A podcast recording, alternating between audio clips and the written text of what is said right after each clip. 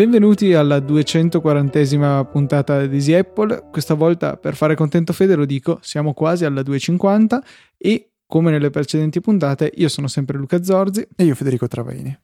Contento. Soddisfatto che ti ho detto che siamo quasi alla 250? Ma in realtà eh, sei tu che hai questa fissa delle, dei numeri strani tu devi farmelo notare, cioè me l'hai fatto notare la puntata scorsa e ho deciso di accontentarti, non Beh, sei mai soddisfatto. Ma perché fa sempre strano comunque questi mini traguardi ormai di 50, già 10 10 eh, inizia a avere un qualche significato, poi quando si fa 50 50 poi si pensa a 100, cioè, sta facendo i conti, noi registriamo insieme praticamente da novembre 2010, siamo a novembre 2000, dicembre 2015 e qualche annetto che ormai siamo davanti ai microfoni le settimane per un'oretta e mezza barra due ore. Dovrei fare qualche statistica di... Mi pare che di puntate di Easy Apple io ne ho saltata solamente una, che c'era stato Andrea Patruno al mio posto. Io mi sa due. Può essere. E mm, in una, in una era, un... c'era stato mm. Francesco Zerbinati, se non sbaglio. Al tuo posto? No, al tuo. Al mio posto, una c'era stato Zerbinati, ne, me ne ricordo un'altra, ma tanto tanto tempo fa, eh, che c'era stato Andrea, eh, non mi viene in mente, Jaerdna. Aiutami Luca, lo sai. Pizzolato? Pizzolato. So. Può essere? Io non mi ricordo di, di niente, cioè anni in realtà fa, non mi ricordo... Eh? Tipo quattro anni fa. Dovremmo indagare, e perché sarei curioso di fare qualche statistica anche all'interno degli altri podcast del network complessivamente quanto sono stato dietro al microfono. Eh, credo molte, molte, molte ore. Ore, ore. giorni probabilmente. Allora, iniziamo a correggere un po' i nostri errori, Luca. Ehm... Io no, me ne lavo le mani. No, tu, tu, non mi hai corretto, quindi sei tirato dentro. No, no, pretendi che ti ascolti anche. Sì. La scorsa puntata abbiamo parlato di uh, Image to Icons, che ci è stata consigliata da Adriano e non da Antonio. Non so perché, ma io quando ho segnato. Eh, credo che tu abbia appena detto di nuovo. Da Antonio e non Adriano? Cosa ho detto? da Adriano e non da Fantastico. Antonio. E allora è un segno. Ascolta, io andrei a questo punto in comune mi farei cambiare nome. Da, allora, sì, esatto. Antonio, Antonio ci ha consigliato Image to Icon sono Adriano. Se ho, se ho, invertito ancora le cose, vabbè. Cioè senso... Io continuo a lavarmene le mani. No, questa volta mi hai corretto, era per vedere se mi ascoltavi. Ah, ah ho capito, capito sicuramente. Corretto. Quindi niente, chiediamo scusa, abbiamo fatto questo piccolo, piccolo errore. Eh, Ant- Antonio. Antonio. E direi di eh, rispondere a qualche domanda, in particolare ne abbiamo una di Filippo, eh, non Bigarella, che ancora una volta verte sulla questione batterie e facciamo ancora una volta chiarezza. In particolare eh, ci chiede, ehm, visto che caricare una batteria dallo 0 al 100% è peggio che farle due volte, non so, dal 30 al 70 o dal 20 all'80, eh, c'è qualche app che segnali quando si raggiunge questa soglia? Allora, in realtà non è così. Eh, n- non è il, il problema delle batterie al litio, o meglio, i problemi sono due. Farle scaricare completamente ogni volta, cioè arrivare allo 0% al telefono che ci si spegne in mano, o eh, mantenerle costantemente al 100%, che vuol dire sempre attaccate alla corrente. E questo però non vuol dire le 2, 3, 4, 10 ore in una notte in cui rimane al 100%, ma giorni e giorni attaccate alla corrente, come potrebbe essere la situazione di utilizzo di un Mac in realtà che eh, può capitare di lasciare collegato alla corrente per molto tempo con appunto eh, la carica della batteria che rimane al 100%. Questo è quello che fa male alle batterie, non una carica completa fino al 100%. Per cui eh, non conosco questo genere di app, ma ti posso confermare che non ce n'è bisogno, perché l'unica accortezza da avere poi alla fine della fiera nell'utilizzo di un iPhone che presumibilmente non vivrà perennemente attaccato alla corrente è di non scaricarlo ogni volta allo 0%, ma caricarlo insomma quando si arriva, che ne so, non voglio dare numeri, eh, però il 20% per spararne una, eh, cercare insomma di evitare costanti scariche complete. Questa è la chiave di volta nell'utilizzo della batteria. C'è una seconda domanda, Luca? Sì, la seconda domanda di Roberto che eh, ce l'ha mandata un attimo prima che cominciassimo a registrare, per cui tempismo perfetto e eh, ci chiede eh, quali sono le migliori strategie per fare la migrazione dal suo vecchio Mac, un MacBook bianco del 2012, 2009, a un nuovissimo iMac. Ehm, allora, diciamo che ci sono varie strategie che si possono adottare. se si vuole avere un trasferimento completo dei dati, quindi quello che era il vecchio portatile diventa il nuovo iMac, ehm, possiamo ottenerlo in diversi modi. Il, forse il più semplice, eh, senza comprare probabilmente hardware aggiuntivo, è usare il backup di Time Machine che immagino, spero che ehm, Roberto abbia fatto, il, quindi il relativo hard disk USB per effettuare il ripristino di Time Machine sul nuovo iMac, che quindi diventerà di fatto uguale al, eh, al MacBook. In alternativa si potrebbe usare un uh, collegamento diretto tra i due computer per effettuare la migrazione. Il problema è che um, il vecchio MacBook non ha Thunderbolt e il nuovo iMac non avrà uh, Firewire, se non sbaglio, non, do- non dovrebbero averle. Eh, ci vorrà quindi un adattatore Thunderbolt Firewire e poi un cavo tra i due, eh, però diciamo che non è il massimo della comodità. In alternativa, volendo fare una eh, un partire puliti, insomma, eh, diventa un po' più complesso avere una eh, portarsi dietro solo alcune cose, diciamo. Dropbox è molto semplice, iTunes anche quello è abbastanza banale, basta spostarsi tutta la cartella con la libreria. Le cose si complicano se si vogliono mantenere le impostazioni delle applicazioni e le cartelle dove andare a vedere eh, sono principalmente due. Sono entrambe nella nostra libreria utente che si raggiunge in maniera molto semplice dal Finder tenendo premuto il tasto Option e cliccando su Vai sulla menu bar compare l'icona libreria, si entra lì e poi ci sono due cartelle dove guardare eh, alla ricerca delle nostre inform- impostazioni. Una è Application Support e la seconda è Preferences. In entrambe di solito si trova una cartella che si chiama come l'applicazione volete, di cui volete spostare le preferenze. Tranne in preferences che a volte c'è la notazione, non so, com.apple.photos per dire, quindi una, come un dominio però scritto al contrario e, e la maggior parte delle volte è com.nome del produttore, nome dell'applicazione. Questi sono un po' i modi per trasferire le app. Diciamo che se non vuoi troppi sbattimenti e non hai problemi di sorta con eh, software attualmente installati sul sistema operativo, forse la via per Time Machine è la più semplice, anche se comunque il ripristino, te lo anticipo, richiederà parecchio tempo. Io invece ho un, un tip che arriva in maniera abbastanza indiretta da, da Edoardo che era presente insieme a me altri ragazzi, tra cui anche Matteo Arone, alla pizzata di Digitalia di sabato sera, ehm, che è questo. Esiste un modo per andare a vedere tutte le, eh, tutte le canzoni che sono scaricate, eh, o meglio che sono, sì, eh, diciamo, archiviate sul proprio dispositivo eh, offline, per l'ascolto offline. Parlo di Apple Music. Praticamente io Um, conoscevo un altro mm, sistema per vedere le canzoni offline che era quello di utilizzare Documents, applicazione gratuita di Riddle e tramite appunto questa applicazione si potevano vedere tutte eh, le canzoni che erano state scaricate offline. Si può fare la stessa cosa però andando nelle impostazioni di iOS sotto la voce generale, quella eh, storage, quindi spazio, eccetera, eccetera, e iCloud, se si va a ehm, analizzare nello specifico quali applicazioni stanno con, diciamo, eh, occupando il maggior spazio sul proprio dispositivo e si va a selezionare la voce musica, si potranno vedere tutti gli artisti e le varie canzoni barra album che sono salvate offline e da qui si possono anche andare a cancellare. Quindi può essere utile magari se si ha bisogno di trovare un po' di spazio nel proprio telefono e eh, andando a vedere da, in questa voce quali sono le canzoni magari che non ci servono più offline, che magari sono passate di moda, non abbiamo più voglia di ascoltare, le si possono eliminare e ci si rende conto che occupano veramente parecchio, parecchio spazio. Quindi è un ottimo consiglio da parte di Edoardo che sinceramente non conoscevo. Abbiamo avuto modo di provare invece, Fede, degli altri cavi di Synquire che vanno un po' a completare il quadro del, dei cavetti che dobbiamo più o meno sempre avere con noi per caricare i vari dispositivi. Per quanto riguarda la parte iPhone, abbiamo parlato già in diverse puntate dei cavi eh, Lightning, ma purtroppo non tutti i dispositivi li adottano. Ad esempio, le mie cuffie Beats o anche altri auricolari Bluetooth che posseggo eh, utilizzano la stramaledetta micro USB, che è una porta che detesto con tutto il mio cuore, ma eh, purtroppo non posso fare a meno di utilizzare anche se un po' meno di frequente rispetto alla Lightning.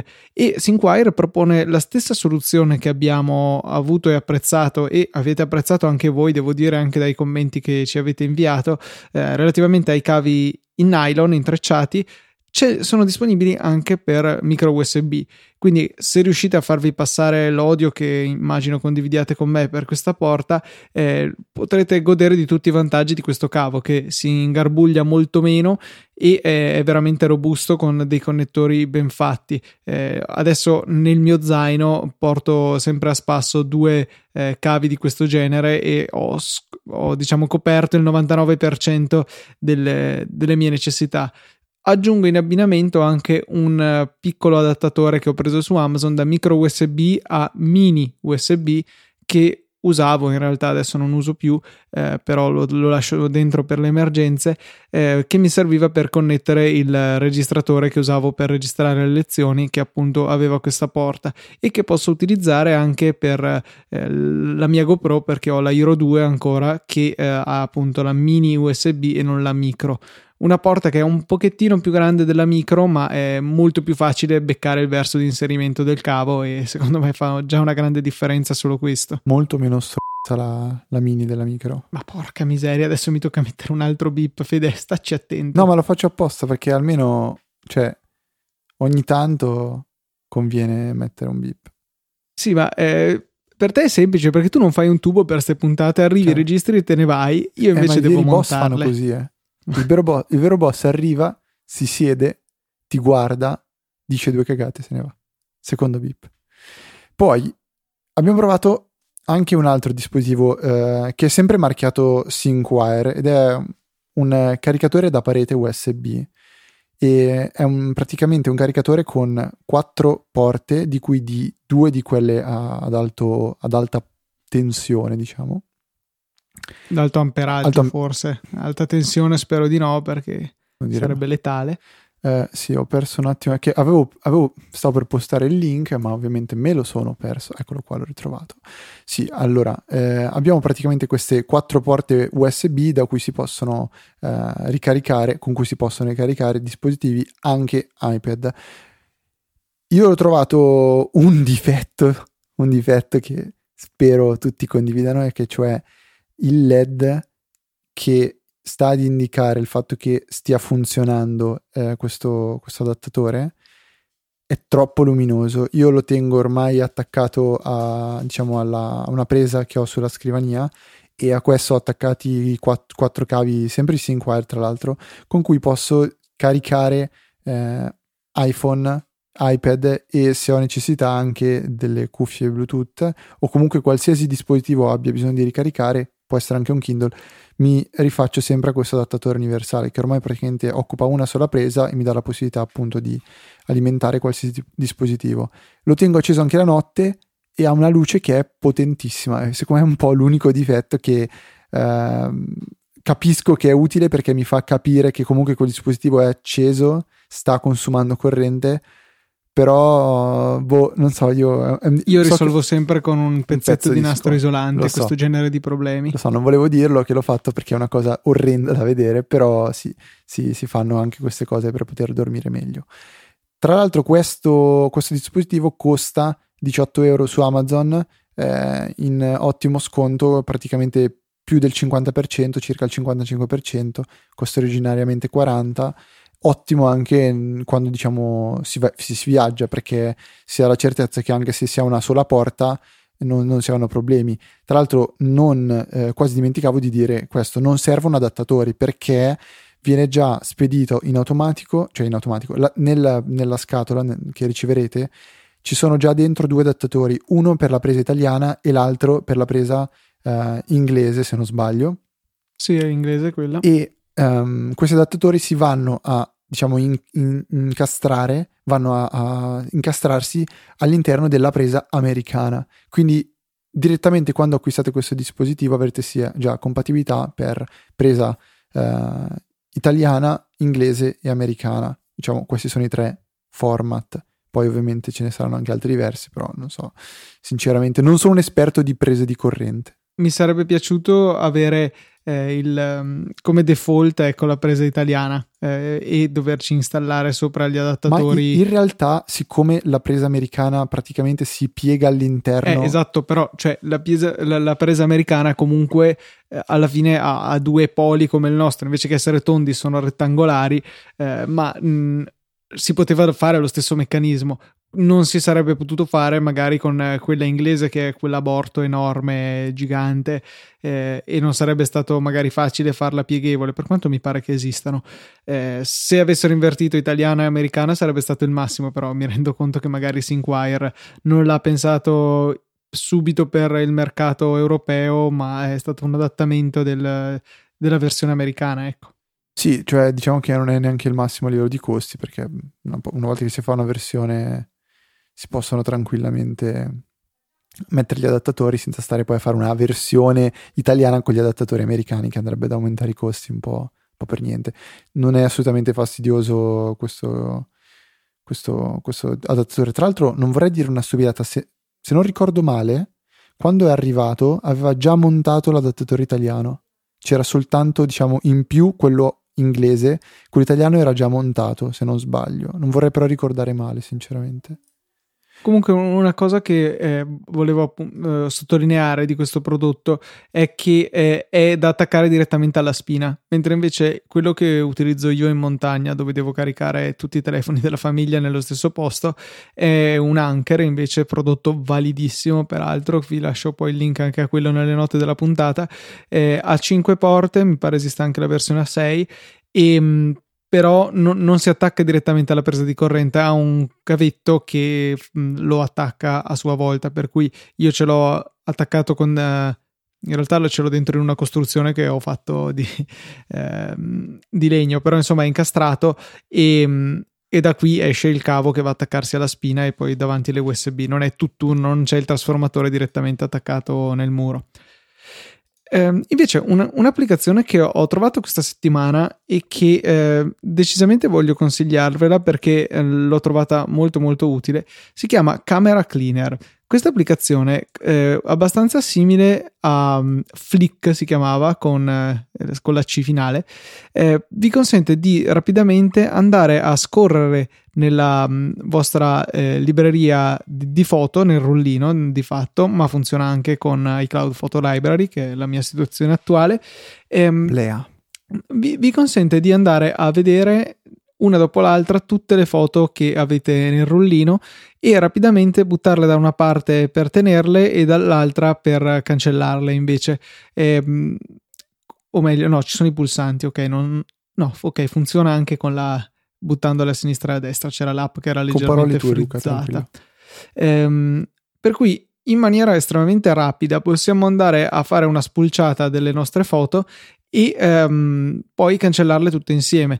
Non temete se buttate per sbaglio nella pila delle foto da buttare anche una foto che in realtà intendevate tenere, eh, vi viene cioè avete solamente creato la pila, poi vi vengono chieste due conferme prima di procedere all'effettiva eliminazione, per cui eh, giocate sul sicuro. L'applicazione è stata molto molto comoda per eh, rapidamente andare a vedere quali foto volevo tenere e quali no rimane quel difettino di photo library che se anche noi andiamo a cancellare una foto, anche se la cancelliamo dalle cancellate di recente e tutto ciò mentre non abbiamo wifi, poi quando arriviamo in wifi lui pretende di caricarla lo stesso, anche se poi la carica in un nulla perché non, non si riesce a trovarla da nessuna parte eh, sugli altri dispositivi. Però insomma questo è il comportamento che ha attualmente eh, il Photo Library. Non dipende chiaramente da questa applicazione, però a prescindere da questo ci aiuta a gestire meglio le nostre foto eliminare quelle palesemente brutte. Poi eh, chiaramente per un'analisi più dettagliata, uno spulcio più preciso, magari è meglio farlo dalla galleria,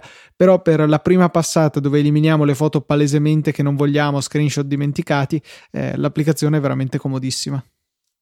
Io invece vi consiglio un, un applicazioncino piccolino per Mac che si chiama AutoPing, completamente gratuito, lo trovate nel Mac App Store o nelle note della puntata, ed è un'applicazione che si va a posizionare nella menu bar e l'unica cosa che farà è quella di monitorare il ping della vostra rete.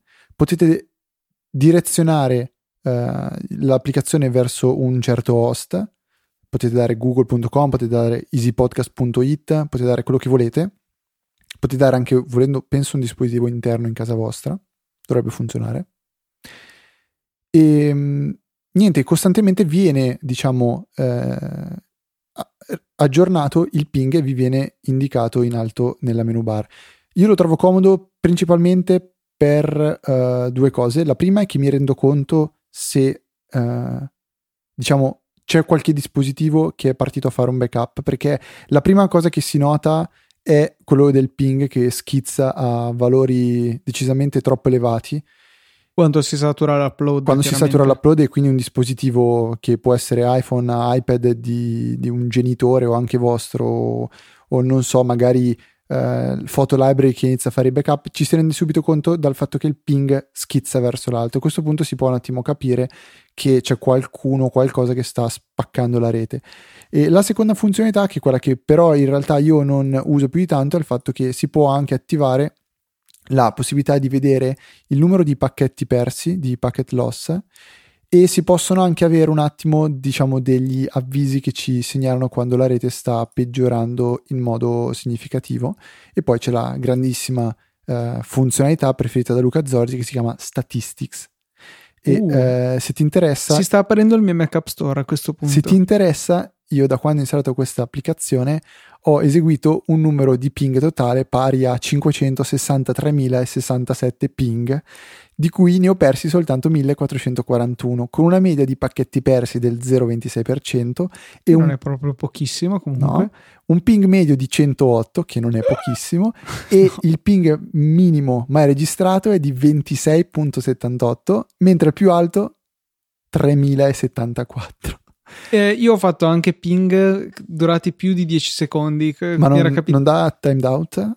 Eh, no, infatti, cioè, prima dava timeout e poi arrivava eh, la botta invece di, di ping.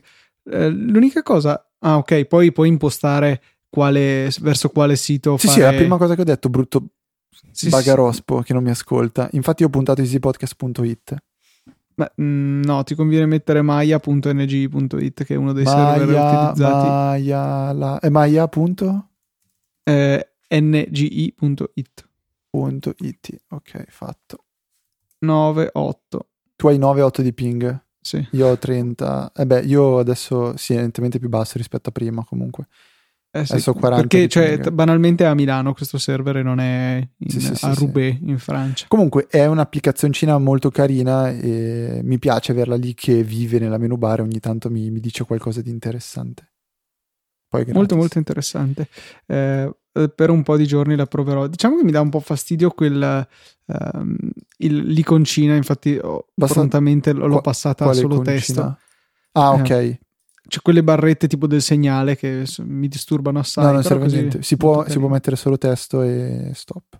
Comodo anche il poter um, regolare il, eh, qual è la soglia che ritiene il ping troppo alto. Solo mm. che è regolabile solamente di 50 in 50. Sarebbe, cioè, con quel tanto, tanto valeva metterla uh, regolabile con infiniti valori. Sì, boh, in effetti non penso che gli costi niente. Però. Però vabbè, insomma, eh, non è affatto male come applicazione, poi oltretutto gratuita, sicuramente uno strumento apprezzabile. Io avevo fatto una cosa simile tempo fa con, ehm, eh, come si chiama adesso mi sfugge, con Geek che mm, faceva esattamente la stessa cosa e mi, me lo metteva eh, in quell'angolo in basso a sinistra dello schermo in modo che eh, fosse nell'altezza della dock e non venisse mai coperto però eh, sfruttava appunto quello spazio altrimenti vuoto e mi veniva fuori la scritta attenzione quando superavo una certa soglia. Eh, però insomma eh, questa applicazione direi che lo fa in maniera più elegante tutto sommato a costo di occupare un po' di spazio sulla menu bar ma poi qui è una questione di gusti vedo tra l'altro che supporta anche la menu bar scura e in maniera corretta insomma per cui doppiamente bene per questa app la seconda app invece di cui vi volevo parlare oggi si chiama Wallax, che ehm, una, era un'app che inizialmente avevo snobbato, poi mi sono deciso a provarla in maniera più seria e devo dire che è veramente veramente notevole. È un, tutta una suite di eh, strumenti per eh, regolare i nostri sfondi. Eh, ci permette sia di andarne a cercare di già pronti, che è una funzione che però onestamente non ho usato perché tendo a sfruttare Interface Lift per quella, altra app di cui vi avevamo parlato qualche tempo fa, ma è molto bello poter bello, regolare... Bello. Sempre bello eh, poter regolare delle foto che magari non, sono, non si adattano perfettamente a, ad essere degli sfondi, banalmente perché potrebbero essere troppo piccole e, e, quindi non sappiamo bene come tagliarle. Poi iOS non è che sia molto flessibile da questo punto di vista e, ehm, e ci permette di eh, regolarle nella maniera migliore. Oltretutto con una preview sia della lock screen che del, delle icone della Springboard per farci subito un'idea di come sia. In particolare è possibile riempire lo sfondo di dove andiamo a tagliare l'immagine con un colore, un gradiente, o la cosa più bella, secondo me, è un'altra immagine, ma, o volendo anche la stessa, eh, con applicato un effetto un po' tipo eh, di sfocatura.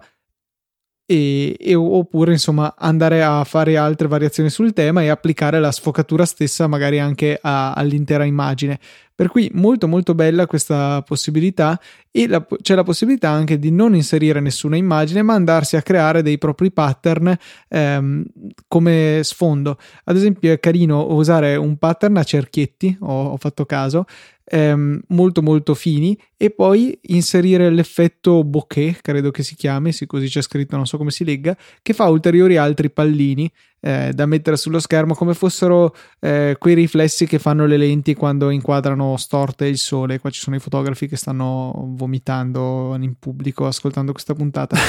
Eh, però ecco, Lens un'applicazione semplice da usare e che è divertente uh, semplicemente esplorare, andare a premere un po' a caso i bottoni e finite probabilmente per creare degli sfondi niente male e in particolare la, la possibilità di vedere già come diventa con la springboard o con la lock screen, chiaramente generiche non saranno le vostre, eh, vi dà già un'ottima idea di come risulterà lo sfondo perché una delle cose che mi urla un sacco, eh, mi urta un sacco di di, impostare uno sfondo su iOS è che quando lo vado a posizionare poi non so veramente come, che feeling avrà nella lock screen, che feeling avrà poi quando sblocco e passo alle mie icone. Invece con questa app riesco a, in maniera molto molto efficace a farmene un'idea prima ancora di impostarla come sfondo. Eh, l'applicazione costa 1,99 euro, li merita assolutamente, vi lasciamo il link nelle note della puntata, mentre prima mi ero dimenticato di dire che eh, l'applicazione di Camera Cleaner, in realtà il nome completo è Camera Roll Cleaner, è che mi appare Camera Cleaner sul, eh, sulla Springboard, per cui mi ero dimenticato il roll, che invece è gratuita, per cui un'altra app molto interessante da scaricare al volo. Io ho un uh, mezzo tip da darvi che in realtà è un tip eh, che pensavo fosse una cosa abbastanza nota, però Settimana scorsa, mentre stavo registrando con Luca, gliel'ho fatto notare, lui fa, eh, eh, eh, eh. No, no, questo dillo impuntato che è una cosa interessante. Vabbè, non parlo, parlo così. così. Sì, no, beh, chiaramente. Cioè, sai che io ormai ho mandato la... Però Laura... aspetta un attimo, Fede, devo interromperti perché ho appena visto questo. Ci sono... Cioè, l'autore del, di Camera Roll Cleaner ha anche una copia spudoratissima di Deliveries che usa praticamente la sì. stessa icona. Eh, stai, boh, stai è... promuovendo dei truffatori. Eh, cioè è, e anche il widget è identico, mentre invece l'app è abbastanza diversa. Però il, il, um, l'icona è veramente una copia spudorata e tra le, le app consigliate, le app eh, correlate sotto, viene fuori anche deliveries e si vede chiaramente la similitudine. Adesso magari faccio uno screenshot e lo metto nelle note della puntata. Va bene. No, stavo dicendo, a parte il fatto che lo sai che mi è stata data la laurea d'onoris causa in quanto uno dei migliori imitatori uh. di Easy Podcast. Easy Podcast. Quindi c'è poca concorrenza. Comunque, questo tip è un uh, metodo super semplice per chi utilizza più di uno schermo col proprio Mac di rendere uguale lo sfondo tra i vari schermi. Allora, adesso probabilmente quando ridirò riderete e direte e penserete sicuramente che sono un babbo, però siccome c'era qualcuno, Luca, che non lo sapeva, volevo semplicemente estendere questa mia nozione a tutti. Basta andare a aprire le preferenze di sistema dove c'è la uh, schermata dove si può impostare lo, lo, scher- lo, lo schermo, il desktop, lo sfondo quindi di uno schermo. Se avrete più schermi, questo pannello si aprirà su ogni schermo. A questo punto basterà trascinare lo schermo, o meglio, il wallpaper di uno schermo all'interno del wallpaper dell'altro schermo. Tradotto, avete due, i due pannelli dove potete scegliere il wallpaper da impostare. In uno schermo impostate il wallpaper che vi interessa, o magari ce l'avete già. A quel punto lo trascinate dove va posizionato il wallpaper anche dell'altro schermo, quindi facendo passare il mouse da un display all'altro. In questo modo potete in modo super semplice impostare il display di, diciamo, il, il wallpaper di due display. Stop. Potete smettere di ridere ora. Io veramente questo, cioè non lo sapevo, non ci avrei Ma mai pensato. Sai che, che, è una di quelle cose, Luca, che dici, cacchio, secondo me andrebbe fatta così. E c'è. È vero. È una di quelle cose che mi ha fatto amare il Mac nel corso di questi sei anni che uso Stan. Cioè, molte cose dicevo, cavolo, io la farei così perché secondo me così eh, sarebbe fighissimo se funzionasse. Bam, funzionava. E sai cos'era un'altra situazione dove era successa esattamente la stessa cosa e, ehm, e avevi fatto lo stesso identico commento? Era stata una volta che uh, avevamo bisogno di ehm, come si dice, eh, di inviare una mail con un allegato e tu avevi tirato a indovinare, ma probabilmente basta prendere eh, il, um, il, file, insomma, da, che vogliamo inviare e eh, trascinarlo sull'icona di mail. Io non ci avrei mai pensato, e però esattamente era così che si faceva. E è da allora che sono un trascinatore seriale di ogni file sulle varie icone delle applicazioni per eh, vedere cosa succede. Funziona, cioè è fantastico, funziona sempre, è una cosa che amo da morire. E è uno dei motivi per cui ho veramente amato e apprezzato il Mac. Nel frattempo, il mio cane ha deciso di fare un bordello assurdo. Immagino che. Cane che, giusto per chi non lo sapesse, si chiama Vega. Ok, perfetto. Ah, davvero? Ah, io, me, io, lo sapevo, però magari interessava. Va bene, ora, so. ora è il momento di annunciare la prima edizione del Easy Apple Contest Challenge 2.0. Vai. Notare che essendo la prima versione è 2.0. Abbiamo un codice di un'applicazione che è molto, ma molto, ma molto bella e costicchia. L'applicazione in questione si chiama PDF Expert per Mac. Ve ne avevamo parlato un paio di puntate fa, se non sbaglio. Sì, due puntate fa, puntata scorsa abbiamo fatto un follow up riguardo ad alcune differenze che avevamo elencato rispetto ad anteprima, che in realtà non erano del tutto vere, ci siamo corretti. Comunque, software che tra l'altro si è già aggiornato, è pieno di pochi difetti, ma ehm, diciamo costantemente il team di Riddle eh, ha eh, perfezionato sempre di più i propri software. A breve usciranno anche altre Applicazioni per Mac non vi dirò nient'altro, non potevo dirvelo, però ve l'ho detto. E noi abbiamo un codice per PDF Expert per Mac. Chi ci segue da tanto tempo sa che noi siamo soliti, diciamo, um, dare i codici a chi veramente uh, li Ai vuole. meritevoli. No, noi abbiamo, cioè, più che meritevoli a chi aveva veramente eh, bisogno del codice, magari qualcuno che non poteva prendere l'applicazione o non aveva modo di acquistarla e la voleva realmente, perché noi cerchiamo sempre di eh, invogliare tutti voi a supportare chi fa del lavoro che eh, ci migliora mm, magari la vita o anche soltanto l'utilizzo del proprio iPhone, iPad o Mac, perché comunque eh, stiamo dando un, un, diciamo, un, certo valore al lavoro di altre persone. In questo caso abbiamo appunto un codice PDF Expert per Mac, però vogliamo fare qualcosa di particolare per poter decidere a chi dare questo codice, visto che sono sicuro che tantissimi di voi lo vorranno. Quindi non possiamo purtroppo fare come fece 2000 e passa anni fa una certa persona di spezzare il codice di PDF Expert e darlo a tutti. E, ehm, era pessima questa, ma non fa niente. Quindi abbiamo deciso di fare questo. Dovete mandarci un tweet all'account di uh, Easy Apple, quindi easy underscore Apple, con un hashtag Fede, sta cominciando a diventare complicata complicato. sta roba. È complicato? Allora facciamo così, allora semplifichiamo tutto. Mandateci un'email, ok? Fateci, fa- fateci capire per favore nel, nell'oggetto che volete partecipare al, al contest di PDF Expert. Chiamate proprio PDF Expert Contest, così siamo un po' più felici. Eh, magari metto nelle, non so se si può, però nelle note della puntata dovrei poter mettere un link se cliccato abbia già nell'oggetto dell'email. Sì, sì, Esatto. si può. Faremo così, quindi nelle note della puntata troverete un link per mandare direttamente l'email e partecipare al contest. Credo che in tutta questa sezione della puntata metterò i grilli perenni in sottofondo per la lentezza della spiegazione. Allora Luca, sto facendo un po' di scena perché è la prima edizione, siamo un po' tutti emozionati.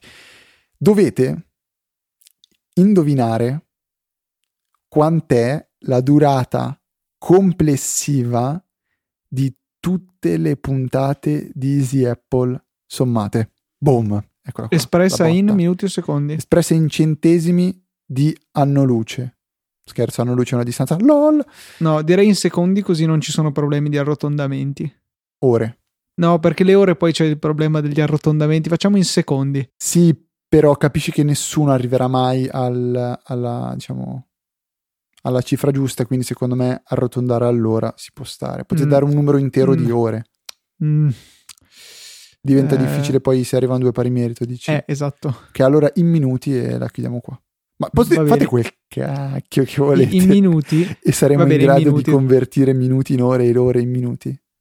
facciamo che in minuti, eh, cioè il 30, cioè se dite che ne so 10 mi- minuti e in realtà era 9 minuti e 30, vincete. Se dite 10 minuti e 30 e un altro ha detto 11, è quello che ha detto 11 a vincere. Ma perché? Cosa stai dicendo? Gli arrotondamenti, Fede. Ma il detto 30 che- viene considerato appartenente al minuto successivo. Ok, Va bene? va bene, ma non penso che sia un grosso problema. Perché sbaglieranno di qualche ora, ok? Tanto vero, poi però- decidiamo noi, lo diamo alla Vega il codice. Ok, adesso che Fede vi ha annoiati con questa lunghissima spiegazione di una cosa veramente banale, eh, vi, ricordo co- vi ricordo molto brevemente una cosa estremamente complicata. Non è vero. Vi ricordo che potete sempre supportarci eh, andando a fare i vostri acquisti su Amazon con il nostro link sponsorizzato che trovate in fondo alle note di ogni puntata e nella sezione supportaci del sito, dove non solo c'è quello, ma c'è anche il link ad iTunes e c'è il link alle donazioni singole o ricorrenti che potete effettuare con PayPal. È veramente un piccolo sforzo da, pas- da parte vostra eh, che però è veramente apprezzato da noi e ci aiuta insomma a continuare con questi podcast settimana dopo settimana eh, a portare contenuti nei vostri auricolari. Se avete un po' di tempo da dedicarci potreste anche passare su iTunes oppure sull'applicazione podcast di iOS e lasciarci le stelline o le recensioni che anche quelle certamente aiutano perché ci fanno crescere in classifica e magari troveremo anche nuovi ascoltatori in futuro. Per contattarci invece, prima di tutto dovete provare a partecipare a questo, contest. Sono curioso di vedere chi si avvicinerà di più alla vera cifra, che tra l'altro attualmente né io né Luca conosciamo, ma andremo a calcolare con un eh, difficilissimo conto che farà Luca. E peraltro dipende ancora dalla durata di questa puntata, per cui Cosa? dipende anche dalla durata di questa puntata. Ovviamente perché questa puntata è inclusa, infatti. Quindi partecipate nel contest mandandoci l'email eh, con eh, nell'oggetto PDF Expert Contest oppure dovrete tro- troverete il link direttamente nelle note della puntata per inviare la mail con questo corpo dell'oggetto. Giusto? Corpo dell'oggetto. Vabbè. No, questo oggetto, il corpo dell'email è un'altra cosa.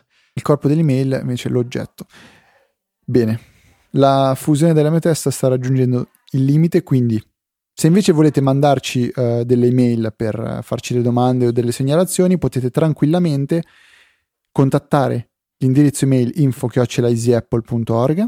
Potete trovarci su Twitter all'account easy underscore apple. Ci sono poi Luca all'account LucaTNT e io me medesimo all'account ftrava.